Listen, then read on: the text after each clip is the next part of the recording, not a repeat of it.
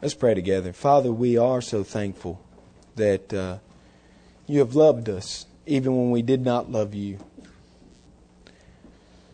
Lord, help us to see you. Help us to focus on you. Help us not to uh, worship our idols. There are many, Lord, though they may not occupy a place of prominence on our mantles in the form of a statue or a graven image. We are guilty of idolatry. Mainly, our idolatry focuses on the worship of ourself. And Lord, I'm guilty of it. I know that uh, you have convicted me even this week of how I often turn inward and look at myself and either feel good about myself or pity myself but Lord, my focus should be you. Not bragging in what I might have thought I accomplished, but boasting in the cross. Not weeping because I think I'm inadequate, though I am without you. Lord, don't even let me focus on that. But Lord, may when I'm, in, when I'm inadequate, may I say that through my weakness you are made strong. And when I'm at my weakest, and dependent on you and before your throne, really, Lord, you are the strongest. And when I'm out of the way, you are able to work mighty miracles and work mighty works in this vessel. So, Lord, teach me and teach our congregation to be clean and pure hearted, not worshiping ourselves or any idol, but giving ourselves fully to you. It's in your name we pray. Lord Jesus. Amen. A snapshot of humility. Who in this room can say that they enjoy spending time with a prideful person? The world's image of success includes individuals who are flashy, arrogant, inconsiderate, willing to compromise and sacrifice anyone or anything to reach the top. Maybe that's why the saying, it's lonely at the top, exists. Maybe that saying exists because we don't reach the top in a biblical and God centered way. I often have thought, is it always lonely at the top? Does it have to be lonely at the top? Or is that something I create or the world creates through the way we reach our goals? We need to be very careful as believers what we take in from the world, their concept, their vision of what a true man or a true woman or true success is. We have to always guard ourselves from the world's philosophy. Today, I want us to look at a snapshot of a humble man in John 3 22 through 30. And this humble man is John the Baptist. I say that it's a snapshot of success and humility. And really, that success and humility statement is repetition. As a believer, you cannot be successful unless you are humble. And if you are truly humble, you are successful.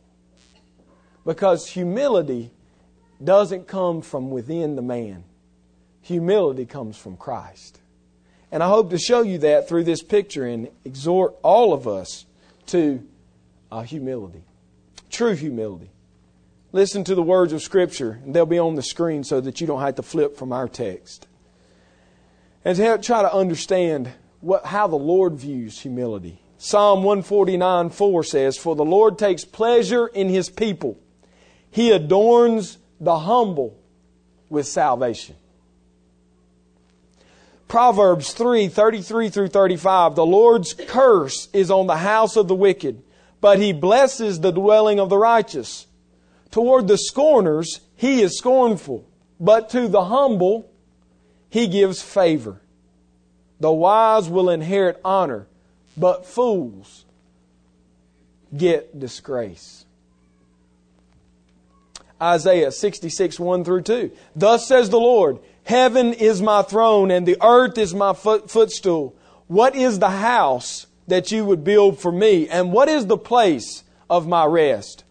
All these things my hands has ma- hand has made, and so all these things came to be, declares the Lord.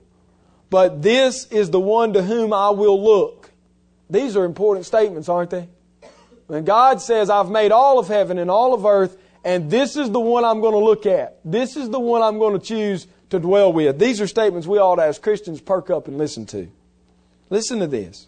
He who is humble and contrite in spirit and trembles at my word.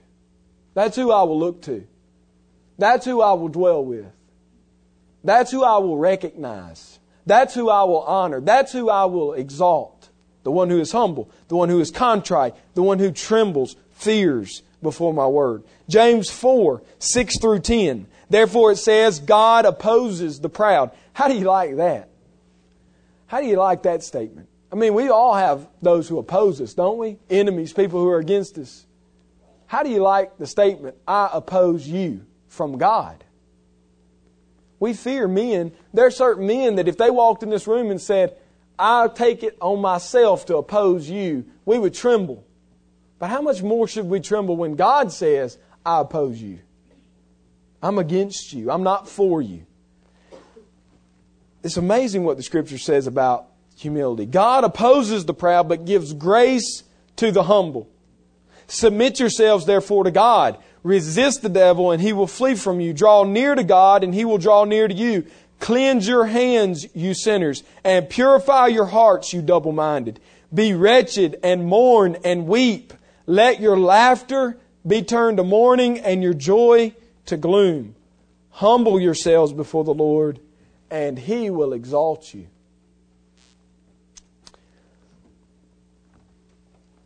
So, just by looking at these few passages on humility, we can see the value of humility. We can see the value God places on humility. I want to make some biblical statements and two applications during the introduction of this message. Then I want to look at this passage and look at John, John the Baptist's final witness on this earth and see the glory of Christ. And I want to conclude by drawing several more applications. So we're going to do a little different today. I'm going to give you some applications up front, some biblical statements up front. And then I'm going to prove them, and then I'm going to make some further applications. The two points I want to make, biblical points, I believe. Humility is a supernatural trait that can only exist in the life of a believer. Lost people cannot be humble. It's, it's an oxymoron. They may be a lot of things. They may be, they may look humble. They may look uh, like they don't put a lot of value on themselves. But even in that, they are prideful. Number two statement, biblical statement, I believe. Humility is gained by living in Christ, looking at Christ, and loving Christ as supreme to all other things. Humility is not something you gain by looking internally. You can't look at yourself as a self improvement guide and then become humble. You have to gaze at the cross. You have to fix your heart and your mind and your soul on Jesus Christ, or you cannot be humble. It is another oxymoron for a man to say, I made myself humble. You can't make yourself humble. If you're focusing on self, it's pride. Humility comes to those who focus on Christ. Pride was truly the first sin of Satan and Adam and Eve. Pride. What did Satan say in heaven? We see the picture in the prophets. He said, I will be like God. I will be a God. Why should they worship Him? Why not worship me? I'm the most beautiful in heaven. So if I'm the most beautiful of all the angels, why don't they come and offer homage to me, honor to me, glory to me? It was pride. It's about me. And he fell and he was booted from heaven because God opposes the proud. He kicked him down. He humbled him. In a sense, he humiliated him, might be what we say. And then he passes that on to humans, right? he comes to the garden, and what does he do? He deceives Eve with the promise that you can be what? Like God. What was he playing to? Her self confidence, her self will, her feeling that she was pretty good. I'm beautiful. My husband adores me. He thinks I'm the most beautiful of all the creation. Why shouldn't I be like God? Satan said, Why shouldn't I be like God? Eve said, Why shouldn't I be like God? And Adam said, Well, if she's going to be like God, I'm going to be like God. And he willfully disobeyed. Pride. He desired the first place. He didn't want to follow God. It was pride who caused our father to fall. The common denominator in the fall of Lucifer and the fall of our first father was that they believed they could be God. It was an example of pride. We've all inherited pride from Adam. All of us. If you're here today and you say, I'm a humble person, that's just the way I am, I was born that way. No, you weren't. No, you weren't. Because pride takes several forms. In our society, we focus on the first type of pride, which is flashy and the self made man. The man who's self confident, who walks in a room and takes charge and has this puffed chest and pride about, I can do anything. I am the best. I'm the one. I'm the man. That's what America recognizes as pride. But there's a second type of pride that is as dangerous or more dangerous than that one. It's reverse pride. It really is. The second form of pride is self pity. You are a prideful person when you pity self. Self pity is not humility. Self pity is a sin. The Bible never calls on you to moan and groan about the fact that you are less talented, less wealthy, less successful, less good looking, or less intelligent than the person that's sitting next to you. God never commands that from us. Self pity and self loathing are a form of pride. Without a focus on Christ, it is impossible for us to be humble because we will be one of two. We will either puff our chest and say, I can do it, or we will shrink into a hole and say, I'm worthless, I'm no good. I, I, I. All of us suffer from the disease of pride. All of us. No one is guiltless in this area. We inherited it from Adam. What does God call us to do? God calls for us to bow the knee to Christ and to say, without Him, I am nothing. Without His grace, I cannot be saved. Without His bringing repentance to me, I cannot repent. You see the difference in the focus? The focus is Christ, Him, without Him. Not, oh, I just, I'm not good enough. I don't measure up. Doesn't that bother you? That bothers me. I'll just be honest with you. And probably because I'm guilty of the first type of pride. That bothers me as much or more than the guy who's prideful in the first way. The reason is, is I see it as real false.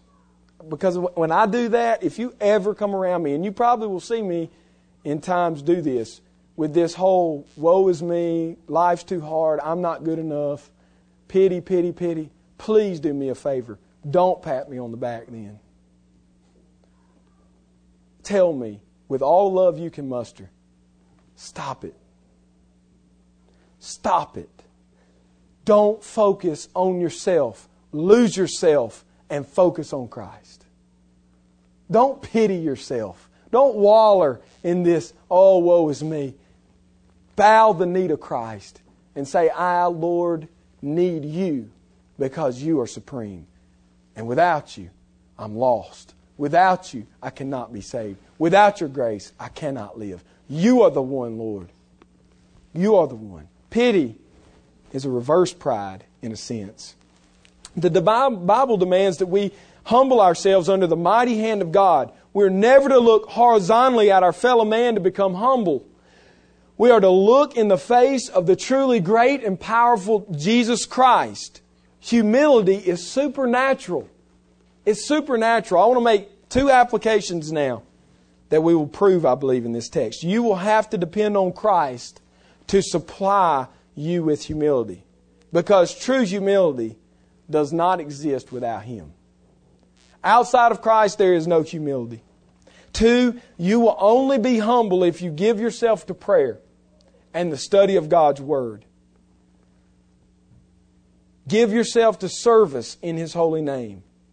Give yourself to suffering and sacrificing by the power of His Spirit. Now we come to John the Baptist. Our text, 22 through 30, the end of John chapter 3. I want us to understand the end of John's ministry. This is a man who, for years, had proclaimed the coming Christ, and crowds built. Literally, thousands of people in the desert listening to this man preach, hundreds being baptized under his ministry. And then we pick him up in John 3, right here in this text all of these people gathered around, all of them being baptized, and then a strange thing begins to happen. Everyone begins to move to Christ. Christ was in Judea, near Jerusalem, there in Cana, and he moved from his ministry from there up after speaking with Nicodemus to Aenon, where there was much water. This is where John the Baptist's ministry was focused. This is where he had spent the latter part of his career. This is where the thousands had come to see him and hear him preach and be baptized by him. And Jesus shows up. Jesus walks up to him, past him maybe, I don't know, and sits down and begins to teach. And his disciples begin to baptize and people begin to, in the sight of John, leave him and go to Jesus. We need to understand that because that explains our text, I believe. It gives us an insight. The background of this story we find in the text is that John the Baptist is the greatest prophet in his day. Indeed, Jesus says that there was no greater prophet ever to walk the face of the earth than John the Baptist. In John 3 22 through 24, the immediate setting of the, of the reader is, of this activity is given to the reader. Jesus and the disciples are baptizing in the Jordan River near the place where John the Baptist was preaching and baptizing in Aenon near Salim. While this was occurring, some of John's disciples got into a debate about purification and the motives behind the Jewish system of purification. And during this discussion, they noticed that people are leaving John and going to be baptized. And they say, Rabbi, he who was with you across the Jordan, to whom you bore witness, look at their focus. It's John the Baptist. Look, he's baptizing and all are going to him. This is a perfect situation for a man to be prideful in either of those ways.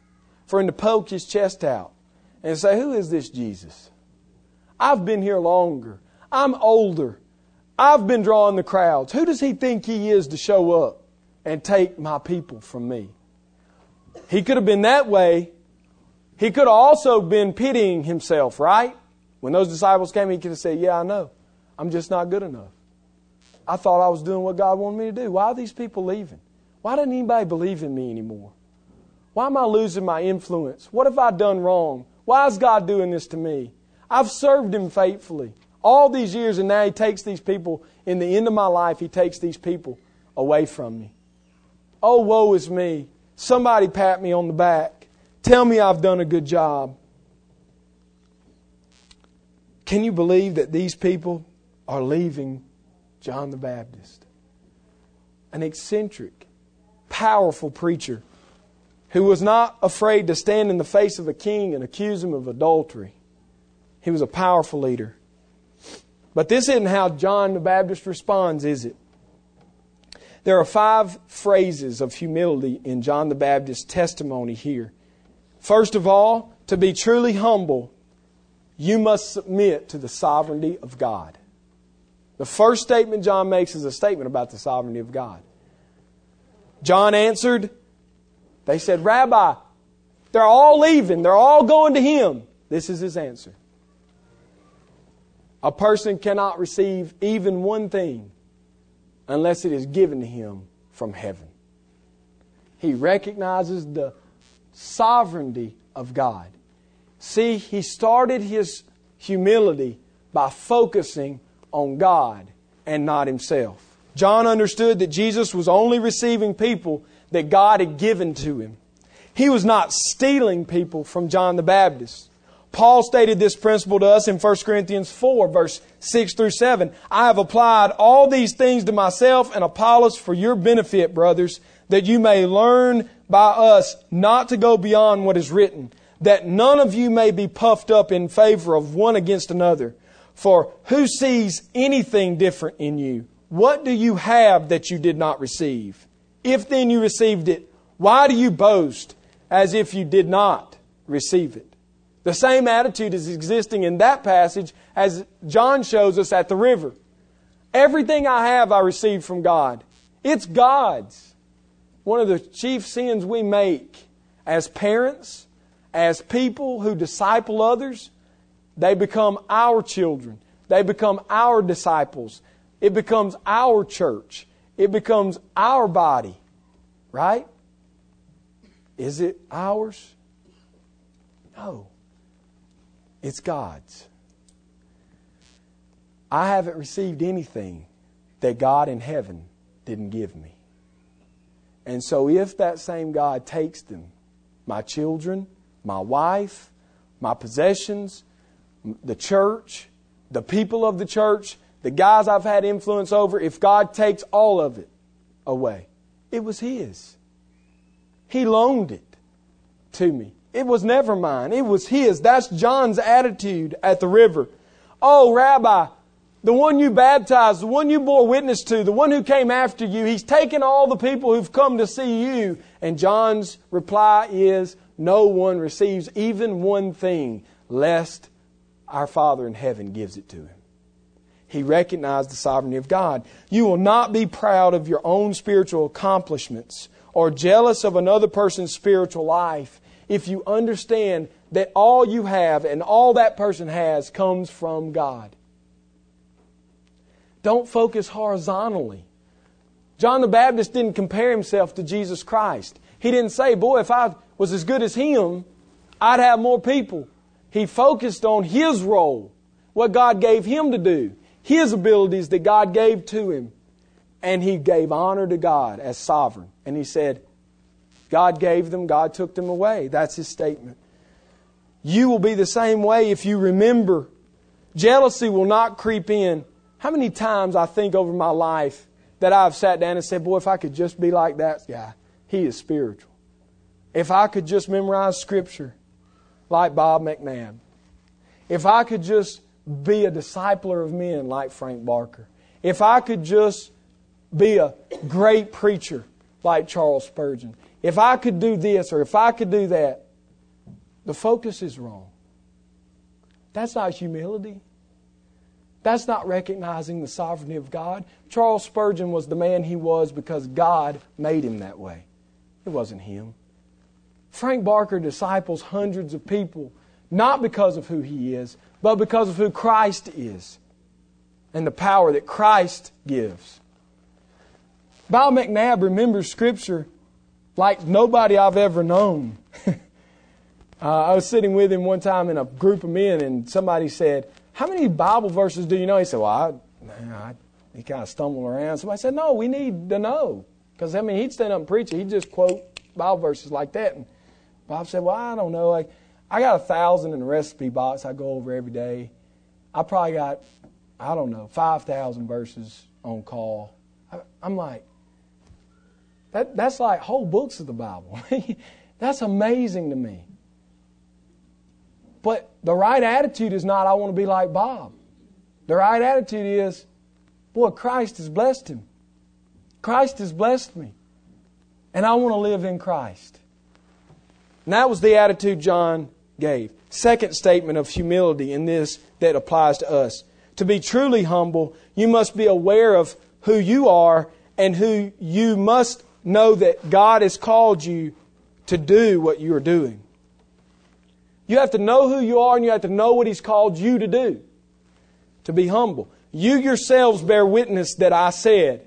John's reminding them of what who he is and what he said I came to do. You yourselves recall that I said, I am not the Christ, but have been sent before him. He said, I know who I am. I'm not Jesus. And I know what I was sent to do. I was sent to come before him. And that's all I was supposed to do. And there was, there's, a, there's a humility in recognizing that. John 15, 5 says, We can do nothing, Jesus says, apart from Him. We have to see that God has given us a duty, and that duty is important. And if we accept the fact that we are nothing without Christ, then we will be prepared to accept when God has, that God has given what God has given us to do in Jesus Christ. Romans 12:3 says, "For by the grace given to me I say to everyone among you, not to think of himself more highly than he ought to think, but to think with sober judgment, each according to the measure of faith that God has assigned. I love that verse. I love it more when I realize in the original language the word that is used there in the text. And it's repeated four times in this little verse means to be sane, to be of sound mind, with that word in mind, let me read the text to you, the way that it reads in the original. For I say, through the grace given unto me, to every Christian among you, do not indulge in an insane estimate of yourselves. Those of us who think highly of ourselves are insane, the Bible says. You are not in your right mind to have pride in who you are as a person. But rather, Paul says, be sane about it so that your estimate of yourself is sound. Don't be insane, Paul says, thinking too highly of yourselves. Be sane, making a good estimate of who you are in Christ. That's what John did. I'm not Christ. I was sent to come before him. That's all.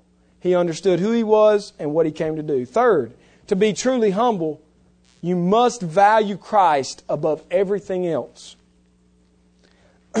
he says in verse 29 in this text, the one who has the bride is the bridegroom.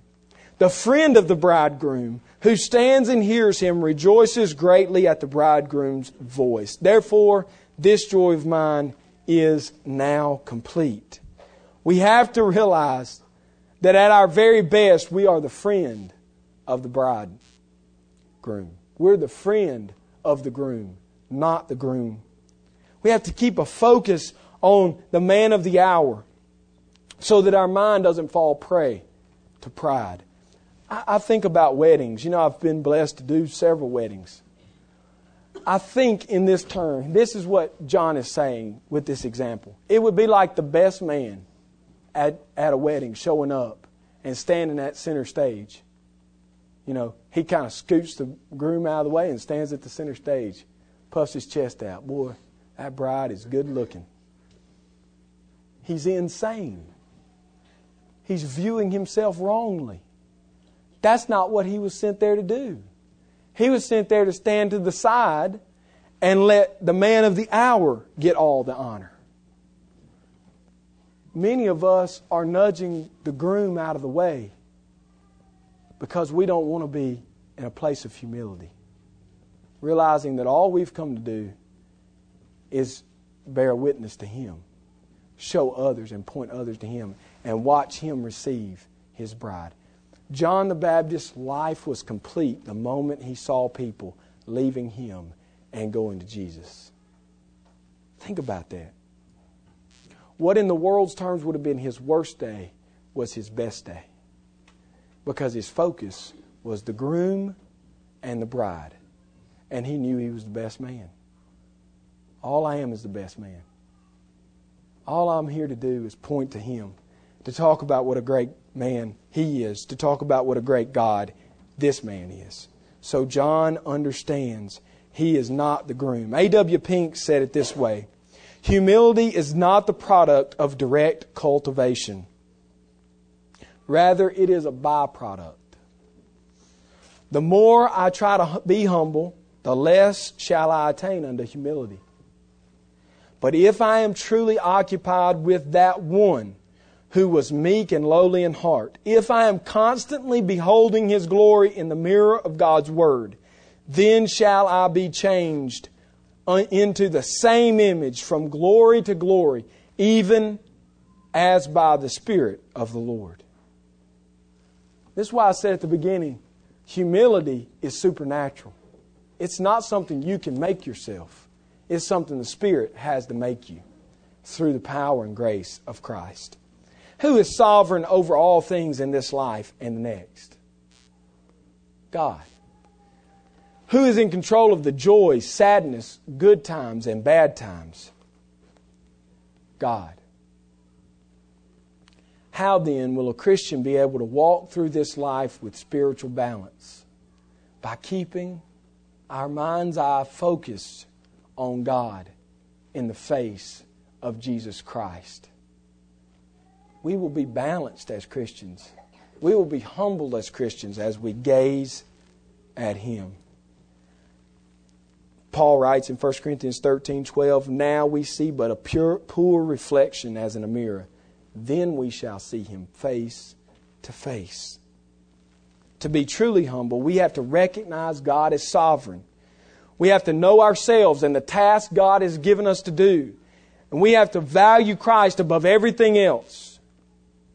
Next, we must be humble. To be humble, we must find joy in leading others to Christ.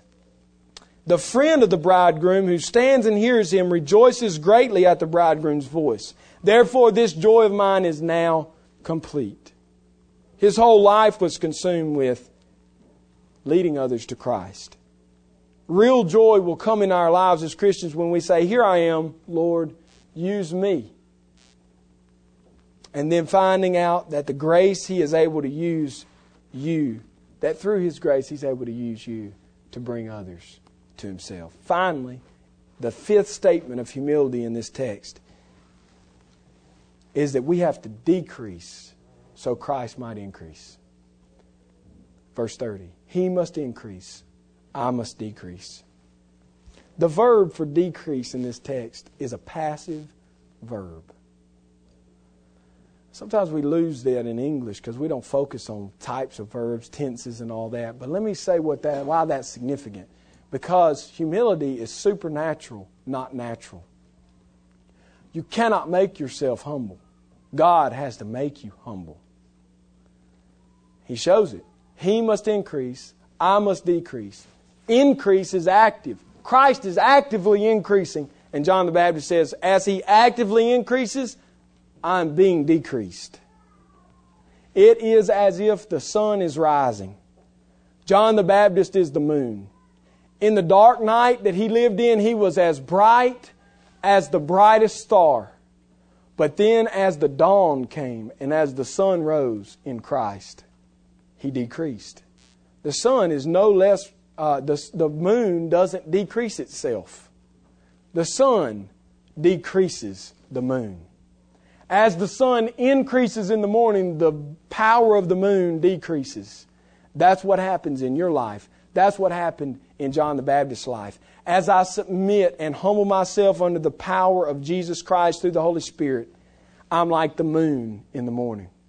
I'm decreasing. The sun is increasing until the point you can't even see the moon. Does the moon hide? No, it doesn't hide. It stays fixed right where it is, it's, it's in its orbit. But the sun is so bright the sun is so bright that a man's eye can't even perceive the reflection of the moon in the daytime. To be humble, we have to decrease, and he has to increase. William Carey said these words as he was lying on his deathbed When I'm gone, don't talk about William Carey. Talk about William Carey's Savior. I desire that Christ alone may be magnified. Over a hundred years after his death, people are still talking about William Carey because William Carey exalted Christ. In Numbers 12:3 we read that Moses is the most humble man in all the world. I believe he wrote that statement about himself under the inspiration of the Holy Spirit. And you say, that's not humility. How can he say he's the most humble man in all the world and be humble? Because humility has nothing to do with what God estimates us to be. It's not a prideful statement, in other words, for you to say, I am an heir to the throne of Jesus Christ. It's not prideful. Why are you that way? Because it ain't me, it's Jesus. Why could Moses say, I'm the most humble man in all the world? Because Moses knew who he was, and he knew who the Messiah was. And he said, Because I am who I am, I am nothing without him. I'm the most humble man. All he understood it more than anybody in his day understood it. And think of how his humility displayed itself. Was he passive? A dish rag? You know, limp and all kind and you know, just that's that's what we've got such a wrong view of humility. It's the guy who does this and never speaks and sits in the corner and scared to death of his own shadow. No. Moses walked into the most powerful man's throne room in the world as the most humble man on the face of the earth and said, Let my people go. Doesn't look like humility to the world, but it is humility. Why? Because he knew, I'm not saying this for Moses. This is what Christ has called me to. God is sovereign. I know who I am. I know what I've been called to do. I value God more than anything else in this world, my own life included. And I'm going to decrease and He's going to increase. My speech impediment won't impede me. I'm going into the throne room with the most powerful man in the world and say, My God says, let my people go. That's humility. And some of us need to walk back into our own homes and say, by the power of Jesus Christ, my people are free. My children are free. My wife is free, and I will lead this home through the power of Jesus Christ. I will decrease, He will increase. Some of us need to walk back into our ministries and say that. We need to walk back into the place God's given us and say, I know who I am. I know who God is. I value the sovereignty of God. I value Christ more than anything in this world. And I'm going to decrease because He's going to increase in this place. Let my people go. That's the kind of humility we need. The church needs no more choir boys. The church needs no more fancy foots and dish rags. The church needs strong men who are humbled by the power of Jesus Christ.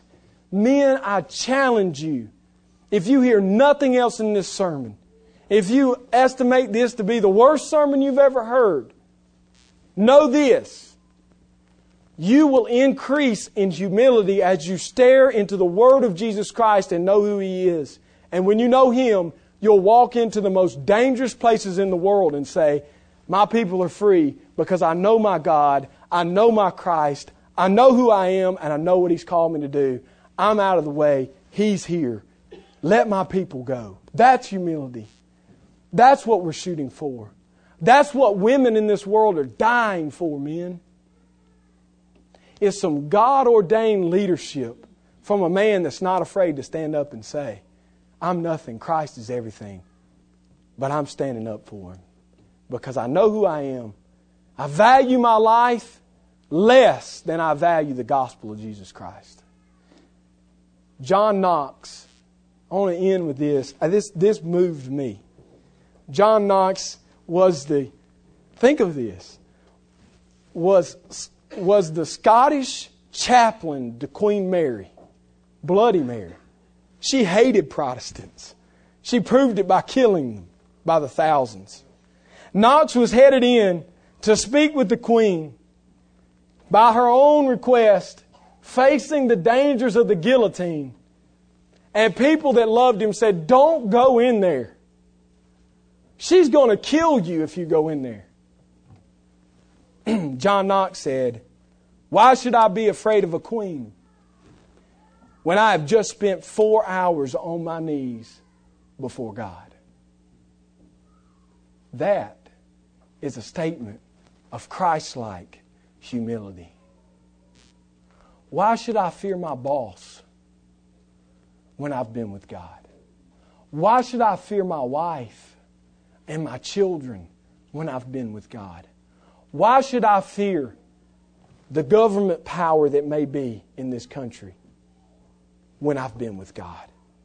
I tremble at the Word of God. I tremble in front of no man. I bow the knee to Christ and I bow the knee to no man. I am humble only because of His power and His strength. You'll only be as humble as you are faithful to the Word and prayer. You will only be as bold as you are humble. You will only be exalted by God in the humility of Christ. If you want to apply this message in any way, I challenge you to do it this way. Give your life to prayer. Give your life to the study of God's Word. Give your life to exalting Jesus Christ above everything else, valuing Him more than a job, a family, whatever may come. Value Him more than your own physical life. And be humble enough to stand in front of the most powerful men and women of the world and say, My God says, these people are free. Let them go. Let's pray. Father, forgive us for our passive, insane estimate of how powerful we are.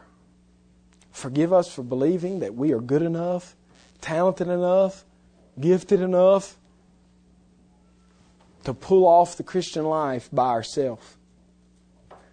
Forgive us for our pride of self pity, where we moan about ourselves only so that our fellow man might exalt us. Forgive us for trembling in the face of persecution and not trembling before your powerful word.